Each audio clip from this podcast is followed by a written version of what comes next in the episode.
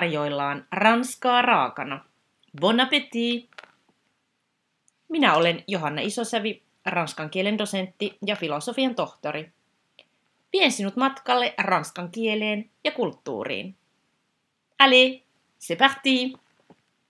Tässä jaksossa vieraanani on Janne Salo, jonka kokoama ja suomentama teos äh, André Breton Unen hiekkarannoilla valitut runot ilmestyi viime vuonna, eli 2020 Sammakon kustantamana. Ja aivan äskettäin Janne sai työstään myös Ylen kääntäjäkarhupalkinnon.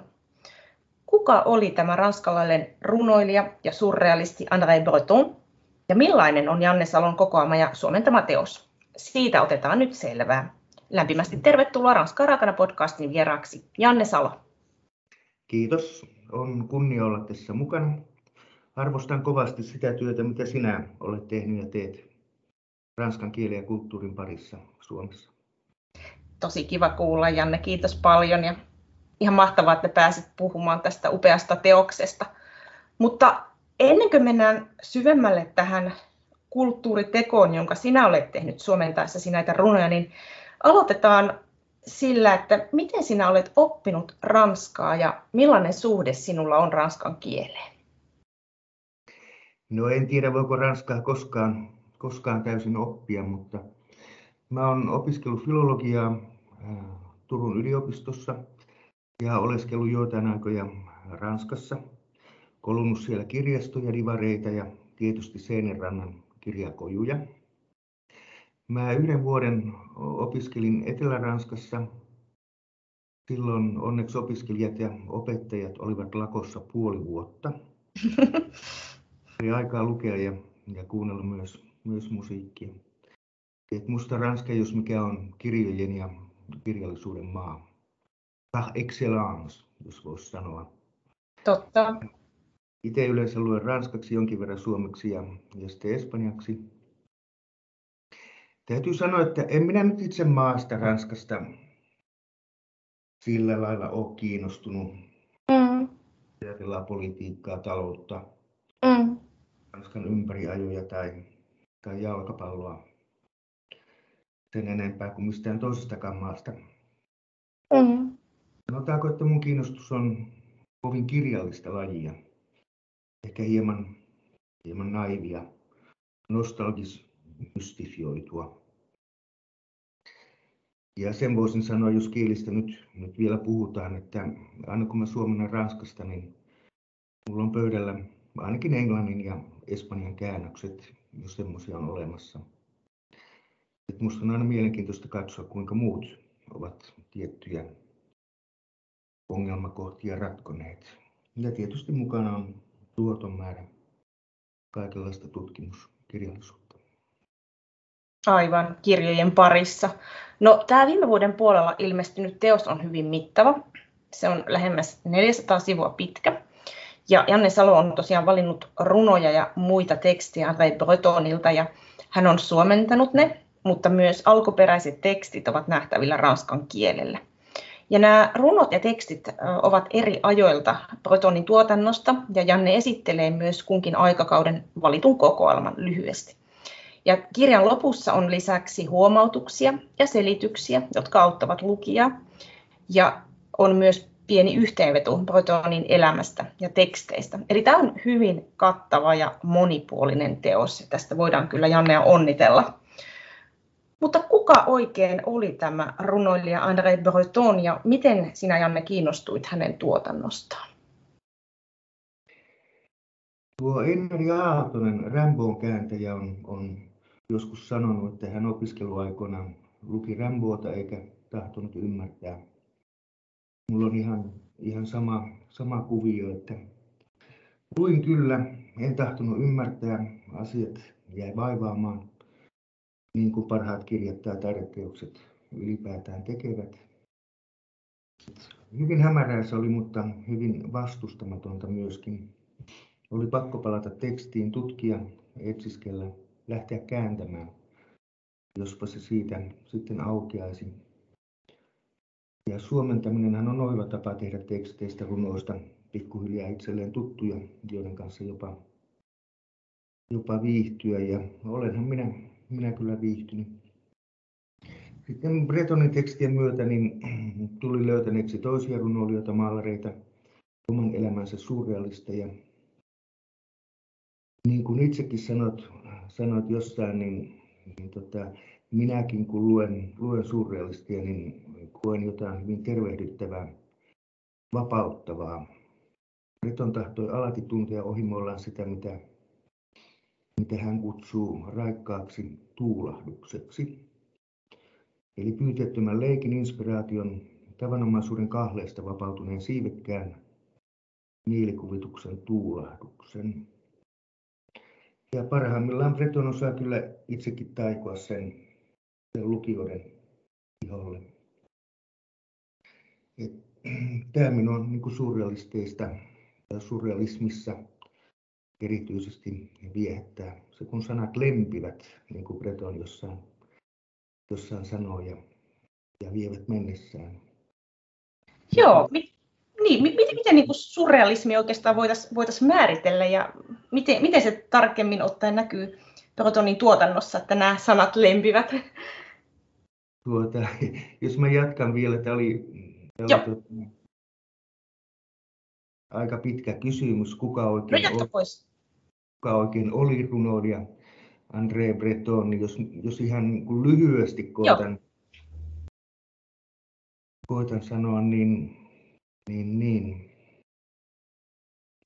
Et jos äkkiseltään pitäisi tehdä listaa tästä Bretonin hahmosta, niin, niin semmoinen kirja, joka kertoo Bretonista, niin sen pitäisi sisältää ainakin seuraavat otsakkeet. Ihminen, kieli ja runous, satunnaisten kohtaamisten lumo, objektiivinen sattuma, uni ja valve, tosi kuviteltu mielikuvitus, poliittinen toiminta, hullurakkaus, maalaustaide ja taidekritiikki, okkultismi ja pyhä. Ja tätä listaa voisi jatkaa kyllä, kyllä hyvinkin, hyvinkin pitkälle, että intoa miehellä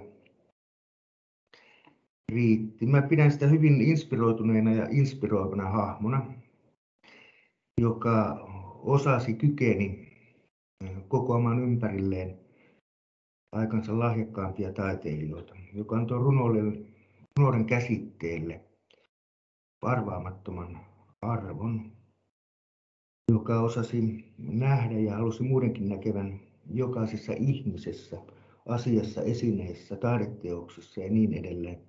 Sen, mikä siinä oli, oli ainutkertaista. Breton yhdessä runossa, jos muistat, niin sanoo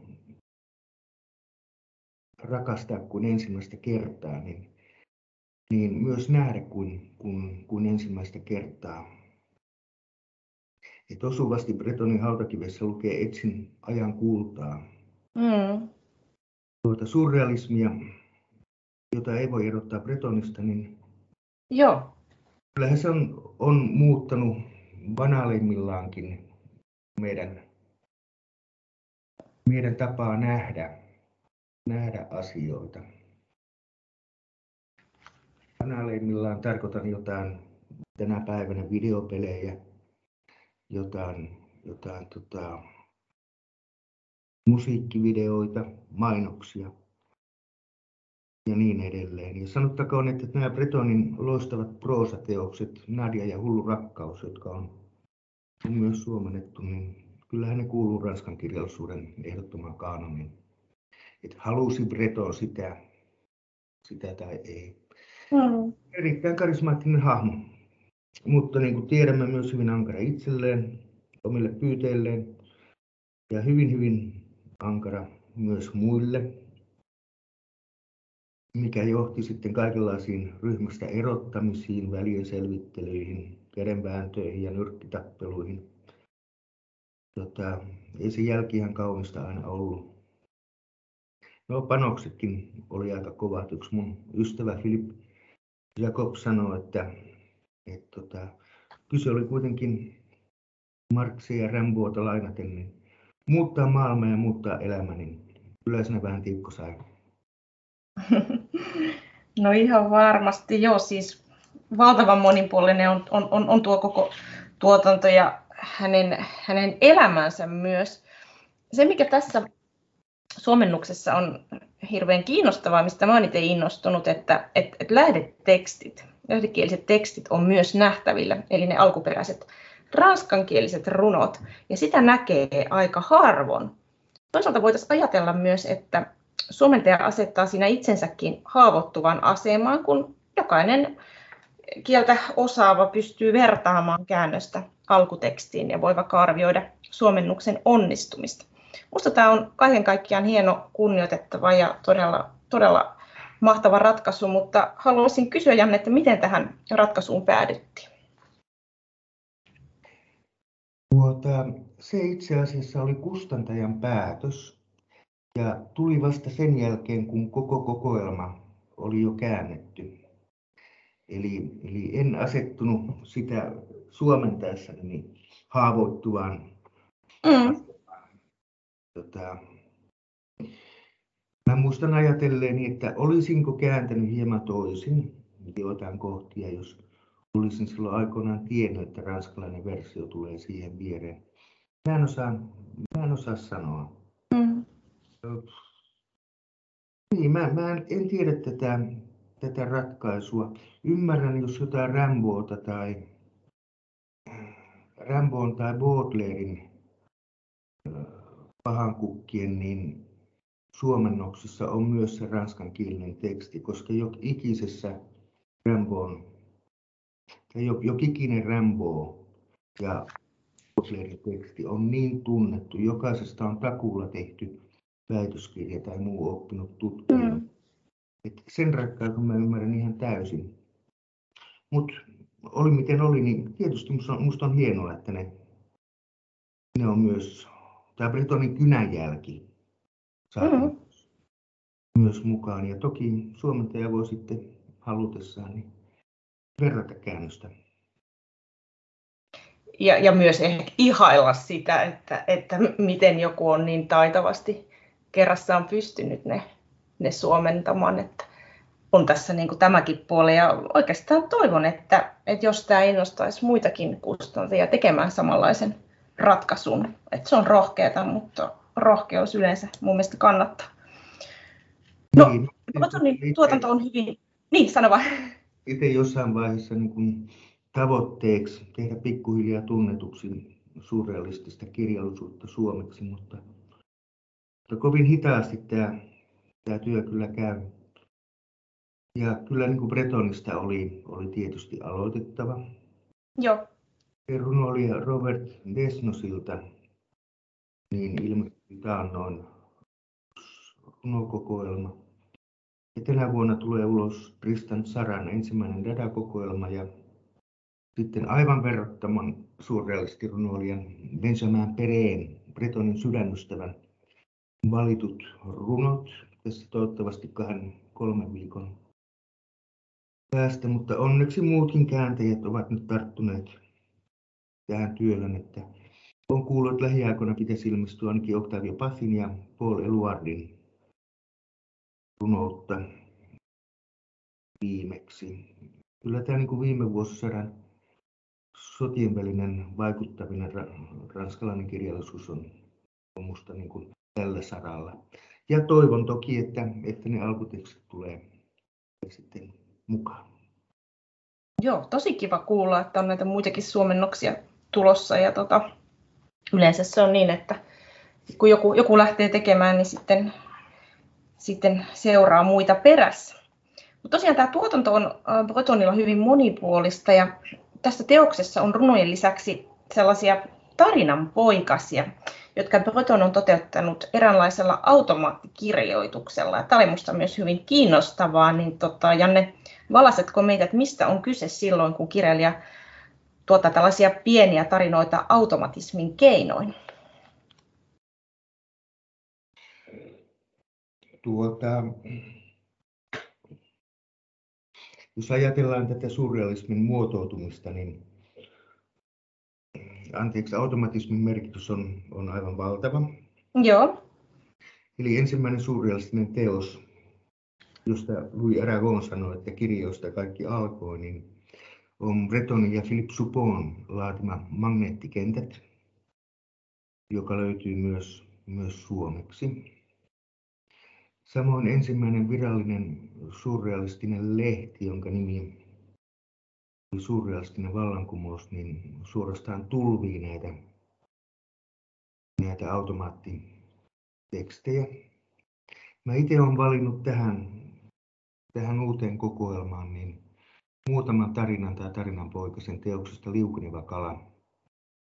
Ja tulee huomata, että, että, että surrealismin ensimmäisen manifestin piti alkujaan olla vain esipuhe tälle liukenevalle kalalle. Aivan mainio, aivan mainio surrealististen pienten tekstien kokoelma, josta Breton itse ei kauheasti, kauheasti tykännyt, mutta, mutta monet, monet on tykännyt ja tykkää siitä sitäkin enempi.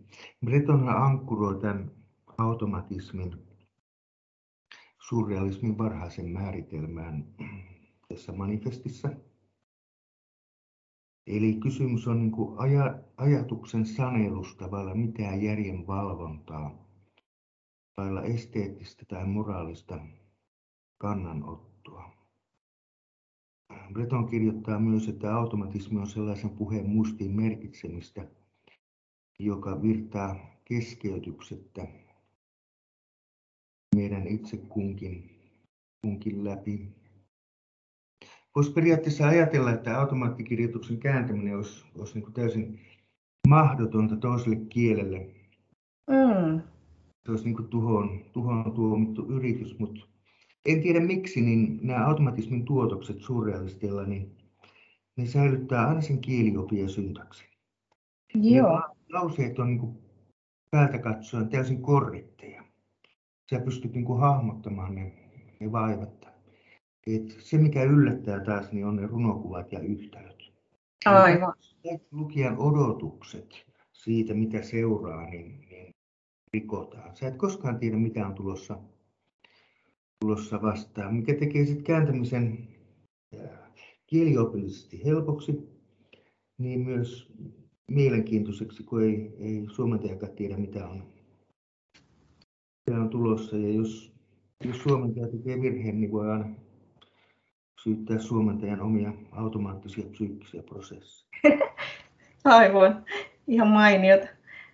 No, jos vähän puhutaan näistä teemoista, mihin jo viitattiin, että, että Protonilla oli rakkautta, oli yhteiskunnallisia aiheita, yhteyksiä taiteeseen, kansainvälisyys näkyi hänen tuotannossaan myös. Hän vietti aikaa monissa kaukaisissa maissa ja yksi hänen vaimoistaan niin oli kotosi Chilestä, niin miten kuvailisit näitä Protonin tekstien teemoja? Tuota, mä en välttämättä niin kuin lähestyisi näitä runoja niiden teemojen pohjalta. Joo. Siis siitä, että, että lähdetään kysymään, mistä ne kertoo, vaan, mm. vaan enemminkin, että mitä ne kertoo. Et se on sitä niin kuin mielitu, mielikuvituksen vapaata, vapaata lentoa, assosiaatioita, analogioita. Ja vaatii niin kuin lukijalta vähän semmoista mielen avaamista jollekin, jollekin uudelle ja ja yllättävälle, etenkin siihen aikaan, kun, kun ne on kirjoitettu. Et ehkä me ollaan nykyisin niin totus, totuttu runoudessa ää,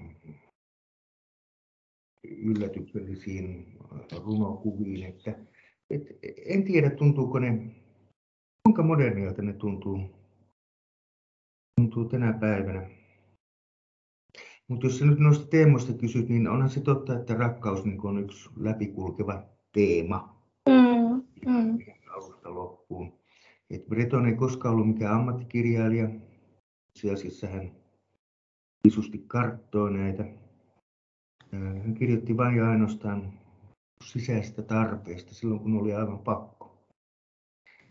Tämä pätee niin runoihin, teoreettisiin kirjoituksiin kuin näihin proosateoksiin. Neljän proosateoksen kimmokkeina ovat joko merkityksellinen kohtaaminen, rakkauden löytäminen tai uuden toivon viriäminen elämässä. Ja yleensä nämä kaikki kaikki yhdessä. Ja mikäpä sen suurempi inspiraation lähde ja runoilemisen ponni ja pakko kuin rakkaus. Yksi näistä kokoelmista, jotka on mukana tässä suomennoksessa, niin pitää sisällään sitä pelkkiä rakkausrunoja. Tosi, tosi kiinnostava. Yksi teksti, joka jäi mulle mieleen, oli Violet äh, Nozier vuodelta 1933, ja tämä teksti oli ilmeisesti Bretonille itselleenkin tärkeä. Hän ottaa, tai otti siinä kantaa aikanaan kohduttaneeseen tapahtumasarjaan, jossa parisilaista 18-vuotiaasta Violet Nozieria syytettiin siitä, että hän oli yrittänyt myrkyttää vanhempansa. Ja isä oli tätä tyttöä käyttänyt seksuaalisesti hyväkseen. Ja yleinen mielipide oli silloin, että miten tyttö kehtasi esittää näin hävittömiä syytöksiä. Mutta surrealistit uskoivat Violetten sanoihin ja ryhtyivät vastahyökkäykseen. Miten luonnehtisit tätä runoa ja oliko tällä surrealistien, siellä oli muitakin kuin Breton, niin tällä väliintulolla vaikutusta? Tuota, kun on saanut palautetta tästä kokoelmasta, niin niin jostain syystä tämä runo on jäänyt kyllä monen, monen okay. mieleen. Eli se runo ilmestyi alkujaan vuonna 1933 saman nimisen, siis Violet Nosier nimisen surrealistien yhteisjulkaisun ensimmäisellä sivulla ja tuo, tuo yhteiskokoelma oli samalla kertaa sekä poettinen puolustuspuheenvuoro tälle samannimiselle nuorelle naisrikolliselle, että ankara hyökkäys porvarillista moraalia, perheinstituutiota ja yhteiskunnan tekopyhyyttä vastaan. Eli siinä tuli lueteltua myös nämä surrealistien punaiset vaateet.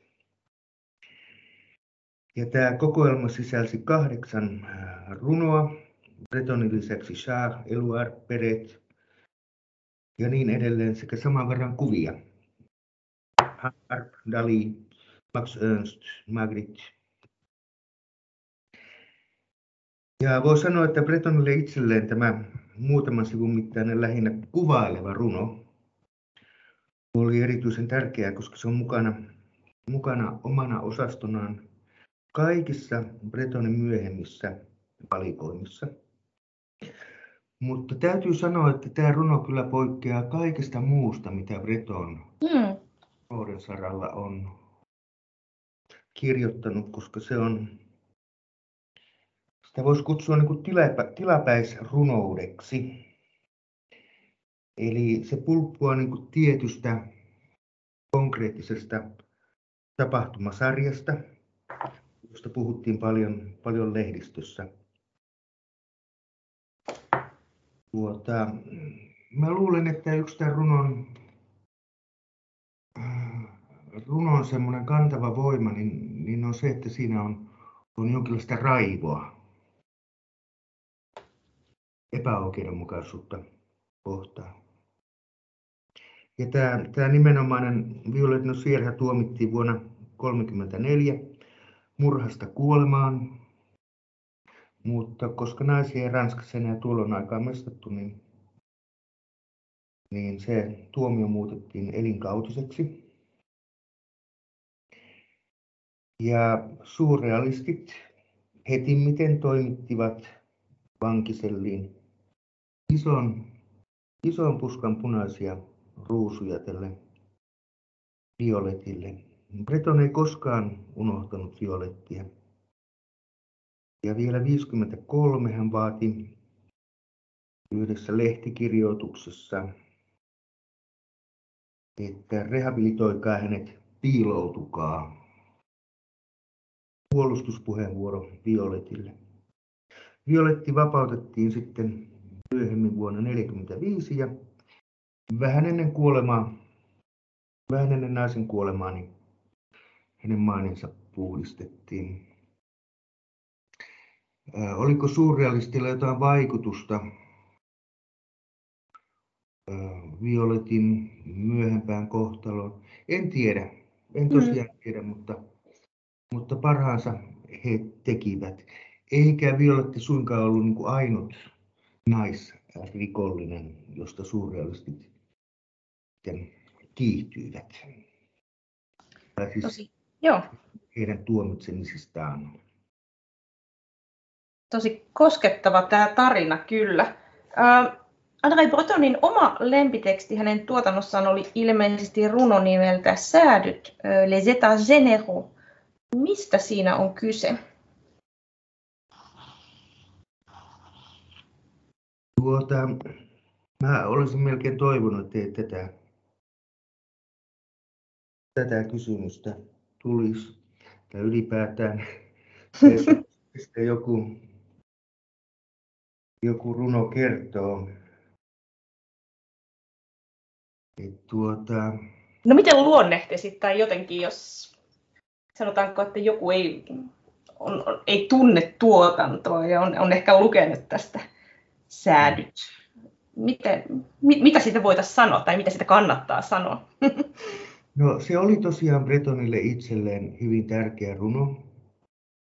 Tosin, tosin tota, kaikille runoilijoille varmaan viimeiseksi kirjoitettu on, on kaikkein paras. Tämä on orakkelimainen teksti, joka sisältää varsinaisia ennustuksia ja jossa vuorottelee mielipuolinen toivekkuus ja, ja toisaalta läjän pessimismi. Runo on kirjoitettu maanpaon aikana New Yorkissa. Bretonhan oleskeli useamman vuoden enemmän tai vähemmän masentuneena mm. maailman ja oman tilanteensa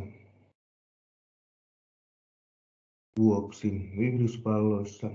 Ja noihin aikoihin niin hän tutki innokkaasti varhaisia utopisti sosialisteja, lähinnä ranskalaisia tuolta 1700-1800-luvulta.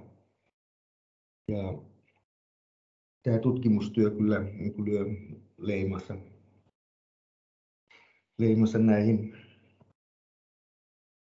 näihin säätyihin. Et eräässä haastattelussa vuodelta 1952, kun Breton keskustelee haastattelijan kanssa ähm, erilaisista hallitusmuodoista ja utopioista, niin, niin Breton kertoo, että heti toisen maailmansodan jälkeen hän toivoi, että ihmisten etuja olisi vihdoin alettu hallita vähemmän mielipuolisesti. Breton kirjoittaa, ajattelen, että olisi voitu ainakin suuressa osassa maailmaa koota uuden tyyppiset säätyvaltiopäivät, missä kolme vanhaa säätyä olisi korvattu kolmella uudella, esimerkiksi teknikot ja tiedemiehet, kasvattajat ja taiteilijat sekä kaupunkien ja maaseudun työläiset. Etenkin Saint-Yves d'Alvedrea luettuani saatoin vakuuttua, että säätyjen kokous jopa alkukantaisessa muodossaan asetti erityisen merkille pantavasti sosiaalisen poliittisen edelle, ja että vain sillä oli valta ylittää hallitsijoiden ja hallittavien huolettava kaksijakoisuus. Tämä runo on, on kyllä hyvin, hyvin poliittinen, mm. mutta poliittinen laajassa, hyvin laajassa utopistisessa mittakaavassa. Toki siinä on muitakin, muitakin teemoja Joo, ja rohkaistaan meidän kuuntelijoita itse lukemaan, lukemaan tämä, tämä, tämä runo. Mutta tota, mikä runo tai mitkä runotekstit, tarinat on sulle Janne itsellesi merkityksellisimpiä ja miksi?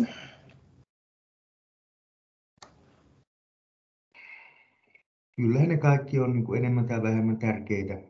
Mm. Että, että mä olen viettänyt jokaisen parissa varsin pitkän ajan.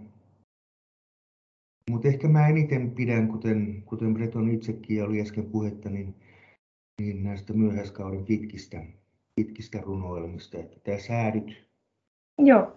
säädyt niin, niin on ehkä 10-12 sivuinen runoilma.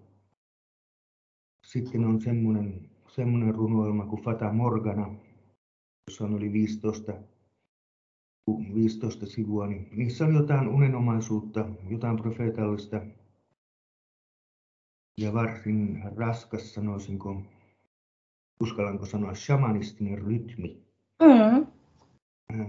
Jotain orakkelimaista, mediomaista. Niissä on, mutta poljento on kyllä, kyllä raskas. Siinä on aika vaativia lukijoille. Joo. Voisitko... Niin. Itse tuota, Ranskassa ää, kirjakaupassa satuin näkemään uuden painoksen tästä Fata Morgana runosta.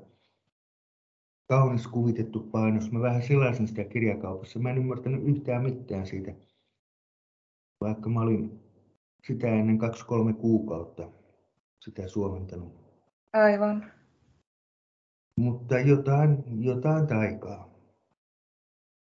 Niissä on jotain taikaa ja että, että meidän kuuntelijatkin sais vähän osviittaa, mistä on kyse. Voisitko Janne lukea jonkun runon tai osahan näistä on tosi pitkiä tai pätkän jostakin Raskarakana podcastin kuuntelijoille, niin saataisiin vähän, vähän konkretiaa tähän, että mistä on kyse. Joo, no sillä aikaa kun mä mietin, minkä, minkä runon mä tästä valitsisin ja selaan vähän kirjaa, Joo. niin niin tota, mä yhden kesän aikana luin, luin koko tämän Bretonin keskeisen kirjoiksi, kirjoiksi painotun runotuotannon ja merkitsin sitten ne, jotka haluan, Joo. haluan suomentaa. Että, että pitkälti mä seurasin sitten omia, omia mieltymyksiäni. Ja jotkut runot iski, toiset ei, ei mm. niin kuin aiemmin, mm. jotkut jäi vaivaamaan oli hämäriä, mielenkiintoisia, toiset, toiset ei. Tietysti mukaan tuli ottaa sitten jotkut klassikkorunot ja taas tämän kirjailijan Bretonin itsensä mieltymyksiä, niin mä seurailin hänen itse toimittamastaan valitut runot kokoelmastaan vuodelta 1948. Ja ajan saatossa se lista toki muuttui. Mm. Mä käänsin monia tekstejä tai aloitin kääntämään. Joitain saan valmiiksi, mutta sitten tuskastuin ja jätin sikseen. Et, et, et, jotkut tekstit ei vaan toiminut. Mm. Sitten uusia tuli, tuli pikkuhiljaa, pikkuhiljaa tilalle ja mun ajatus oli, oli kääntää noin puolet Bretonin tuotannosta ihan koko ajalta alkaen näistä Dada-kokeilusta. Ja Joo. Ja kyllä se, kyllä se oikeastaan tämä toive toteutui, että, että noin puolet, puolet siinä suomennoksessa on. Tuota, mä en välttämättä sanoisi, että, että siinä kirjassa ehkä siinä on jonkinlainen kaari. Mä sanoisin, että, että siinä välttämättä mitään kehityskulkua sillä lailla on, että, että Neto löysi tapansa runoille tuossa 20 ja 30 lukujen taitteessa ja pitkälti pitäytyi siinä mallissa loppuun asti. Eli se alkaa aina isolla, isolla kirjaimella, ei pilkkuja, ei pisteitä. Siinä on semmoinen ylevä ääni, joka on helposti tunnistettavissa. Se on vähän raskas lukijalle. Mm, se tyyli on, on niin kuin lukijalle aika, aika pian tuttu. Mm. Samaa voisi sanoa oikeastaan useastakin surrealistirunoilijasta, että monet tunnistaa jo ihan, ihan muutamasta säkeestä. Aivan.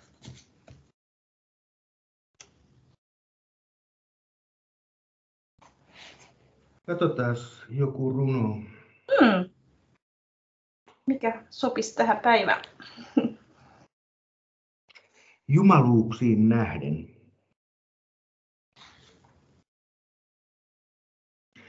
Hieman ennen keskiyötä lähtölaiturin kupeessa. Jos sinua seuraa pörrötukkainen nainen, ole huoleti. Se on taivaasini. Sinun ei tarvitse pelätä taivaasineen. Puuhun ilmestyy suuri, vaalea maljakko. Sulautuneiden värien kylässä kirkonkello on maamerkkinesi. Älä kiirehdi, muistetaan. Saniaisversujen taivaalle sinkoava tumma geishir tervehtii sinua. Kolmesta kulmastaan kalalla sinetöity kirje nyt lähiöiden valossa kuin eläinten kesyttäjän liikekilpi. Muutoin Kaunotar, uhri, jota kulmilla kutsuttiin pikkuun Reseda-pyramidiksi, ratkoi itselleen saumoja säälipussukkaa muistuttavasta pilvestä. Myöhemmin valkoinen haarniska, joka hoiti kotityöt ynnä muun, ja viihtyi puuhassa paremmin kuin koskaan. Kotilolapsi, se josta povattiin mutta hiljaisuus. Roihu antoi aihetta jo helmassaan ihastuttavalle ritarromaanille. Sillalla samalla kellonlyömällä kissan kasvoinen kaste kulittautuu näin yö ja harhaluulot olisivat mennyttä. Valkoiset papit jo palaamassa iltamessusta, päiden päällä riippuvine valtavine avaimine. Sitten harmaat airoit ja viimein hänen kirjeensä tai huulensa. Sydämeni on kukkuu Jumalalle. Mutta sen aikaa kun hän puhuu, jäljelle jää vain heilurimuuri. Hautaholvissa kun ruskehtava puri. Ikuisuus etsii rannekelloa. Hieman ennen keskiyötä lähtölaiturin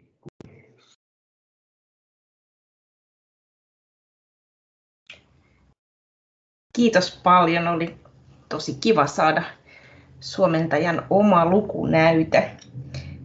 Millainen prosessi, prosessi tämä suomentaminen oli, kun noin puolet teoksesta käänsit? Minkälaisia haasteita esiintyi matkan varrella?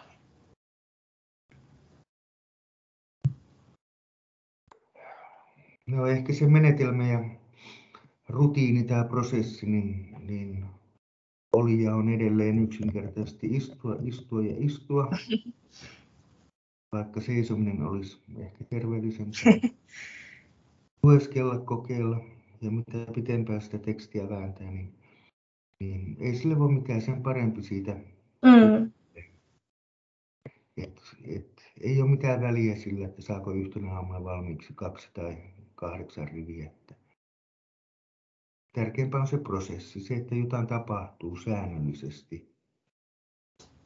Seuraavana aamuna korjaan aina ne muutamat rivit ja sitten jatketaan eteenpäin. Ja tietysti aikaa menee tutkimustyöhön ja Joo. kriittisen kirjallisuuden ja netin, netin selailuun. Tuo on kyllä sellainen viisaus, että kun jotain niin kun tekee säännöllisesti, niin kyllä siinä rupeaa tulostakin syntymään. Pätee hyvin moneen, moneen tehtävään nykypäivänä. Itse suhtaudun tähän teknologiaan nettiin, nettiin tota, hieman varauksellisesti. Mm. ja kiitos. Suomentajilla on käytössä netti- ja nettisanakirjat ja Joo.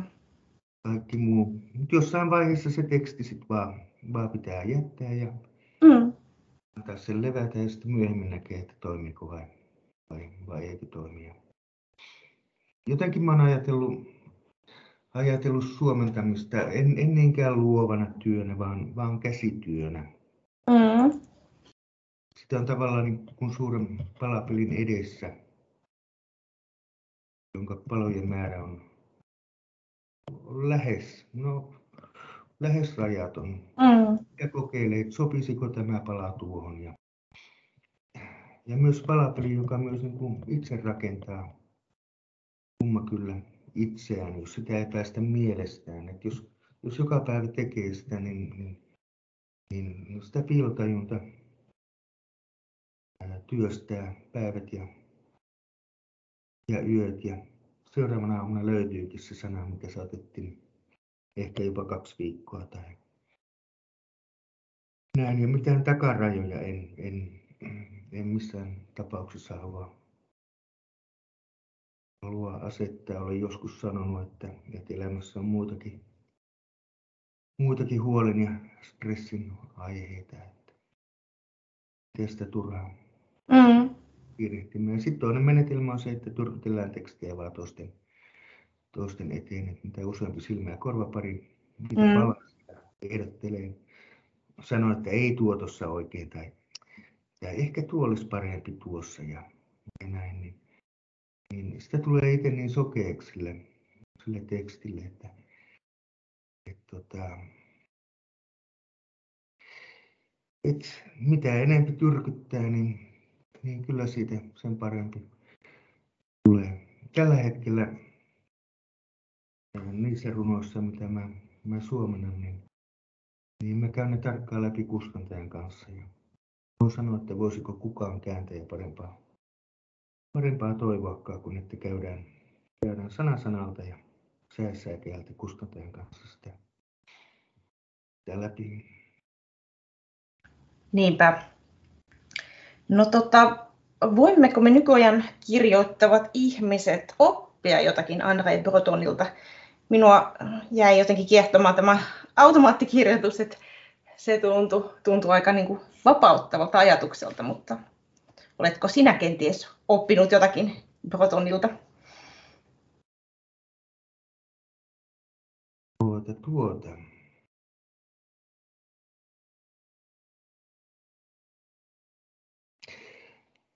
Surrealismi on, on hyvin perinnetietoinen liike et kun Breton luettelee ensimmäisessä manifestissa entisaikaan surrealistia, niin hän aloittaa sen listan Herakleitoksesta mm. lähtien. Et mä itse pidän surrealismia, surrealismia oikeastaan vain niin kuin sanana jollekin, mitä on aina ollut ja mitä aina tulee, tulee olemaan jonkinlainen mielen mielen vireystila. Et mihin suurelliset pyrkivät, niin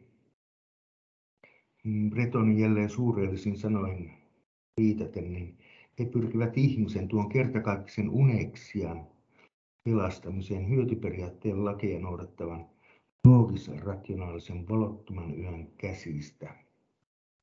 Et katse tuli suunnata siihen, mikä, mikä meidän ympärillä on ihmeellistä. Et kaikessa Bretonia viehätti ihmeellisen kipinä ihmisessä, taiteessa, paikoissa, kohtaamisessa. Ja jos jotain tuli intohimoisesti hammuta, niin, niin se, että antautuu, antautuu täysin rinnoin tuolle, tuolle kipinälle. Joo, kuulostaa kyllä, kyllä hienolta. Vieläkö sinun protonkäännökset jatkuvat vai käännätkö ihan jotain muuta? Kyllähän minä bretonkäännöksiä jatkaisin, mutta tota, kustantajien mitta on varmaan tullut jo vähän täyteen. Mulla on yksi breton käännös pöytälaatikossa, että mä yritän tänä syksynä niin lähteä tyrkyttämään nyt sitä, sitä joillekin, joillekin kustantajille. Tällä hetkellä mä suomennan Apolineeria. Joo. Pakols kokoelmaa näin. näin ensin Apolineeri, joka ei ollut surrealisti, mutta, mutta hänen vaikutuksensa liikkeeseen ja toki koko modernille runoudelle on on ollut valtava. Ja Apollinaire keksi sanan, sanan surrealismi. Tota, siinä riittää nyt, nyt työtä sitten muutamaksi vuodeksi. No voin uskoa, mutta odotetaan innolla. Ja kaikille kuuntelijoille suosittelen erittäin lämpimästi tätä Janne Salon kokoamaa ja suomentamaa teosta André Breton Unen hiekkarannoilla valitut runot. Niin kuin Jannekin tuossa jo alkuhaastattelussa sanoi, että että nämä runot tarjoaa niin haastetta ja samalla ne ei jätä rauhaan. Ja mä oon itsekin sitä mieltä, että niihin jotenkin mystisesti jää vähän koukkuun ja haluaa jotenkin ymmärtää enemmän. Ja niissä on niin, niin monia suuntia jotenkin niissä kaikissa teksteissä. Ja, ja tosiaan ranskankielinen alkuteksti on nähtävillä, niin tähän tarjoaa mainion mahdollisuuden myös kehittää kukin omia ranskan taitojaan ja, ja, ja, ja ihailla ihailla sitä, että miten valtavan hienosti Janne Salo on onnistunut suomentamaan nämä kaikki runot ja muut tekstit, jotta myös muut kuin ranskaa osaavat pystyvät näihin tutustumaan. Oikein paljon kiitoksia vierailustasi Ranskaa raakana podcastissa, Janne Salo. Voit lukea lisää kielen ja kulttuurin ilmiöistä blogistani johanna.isosavi.com.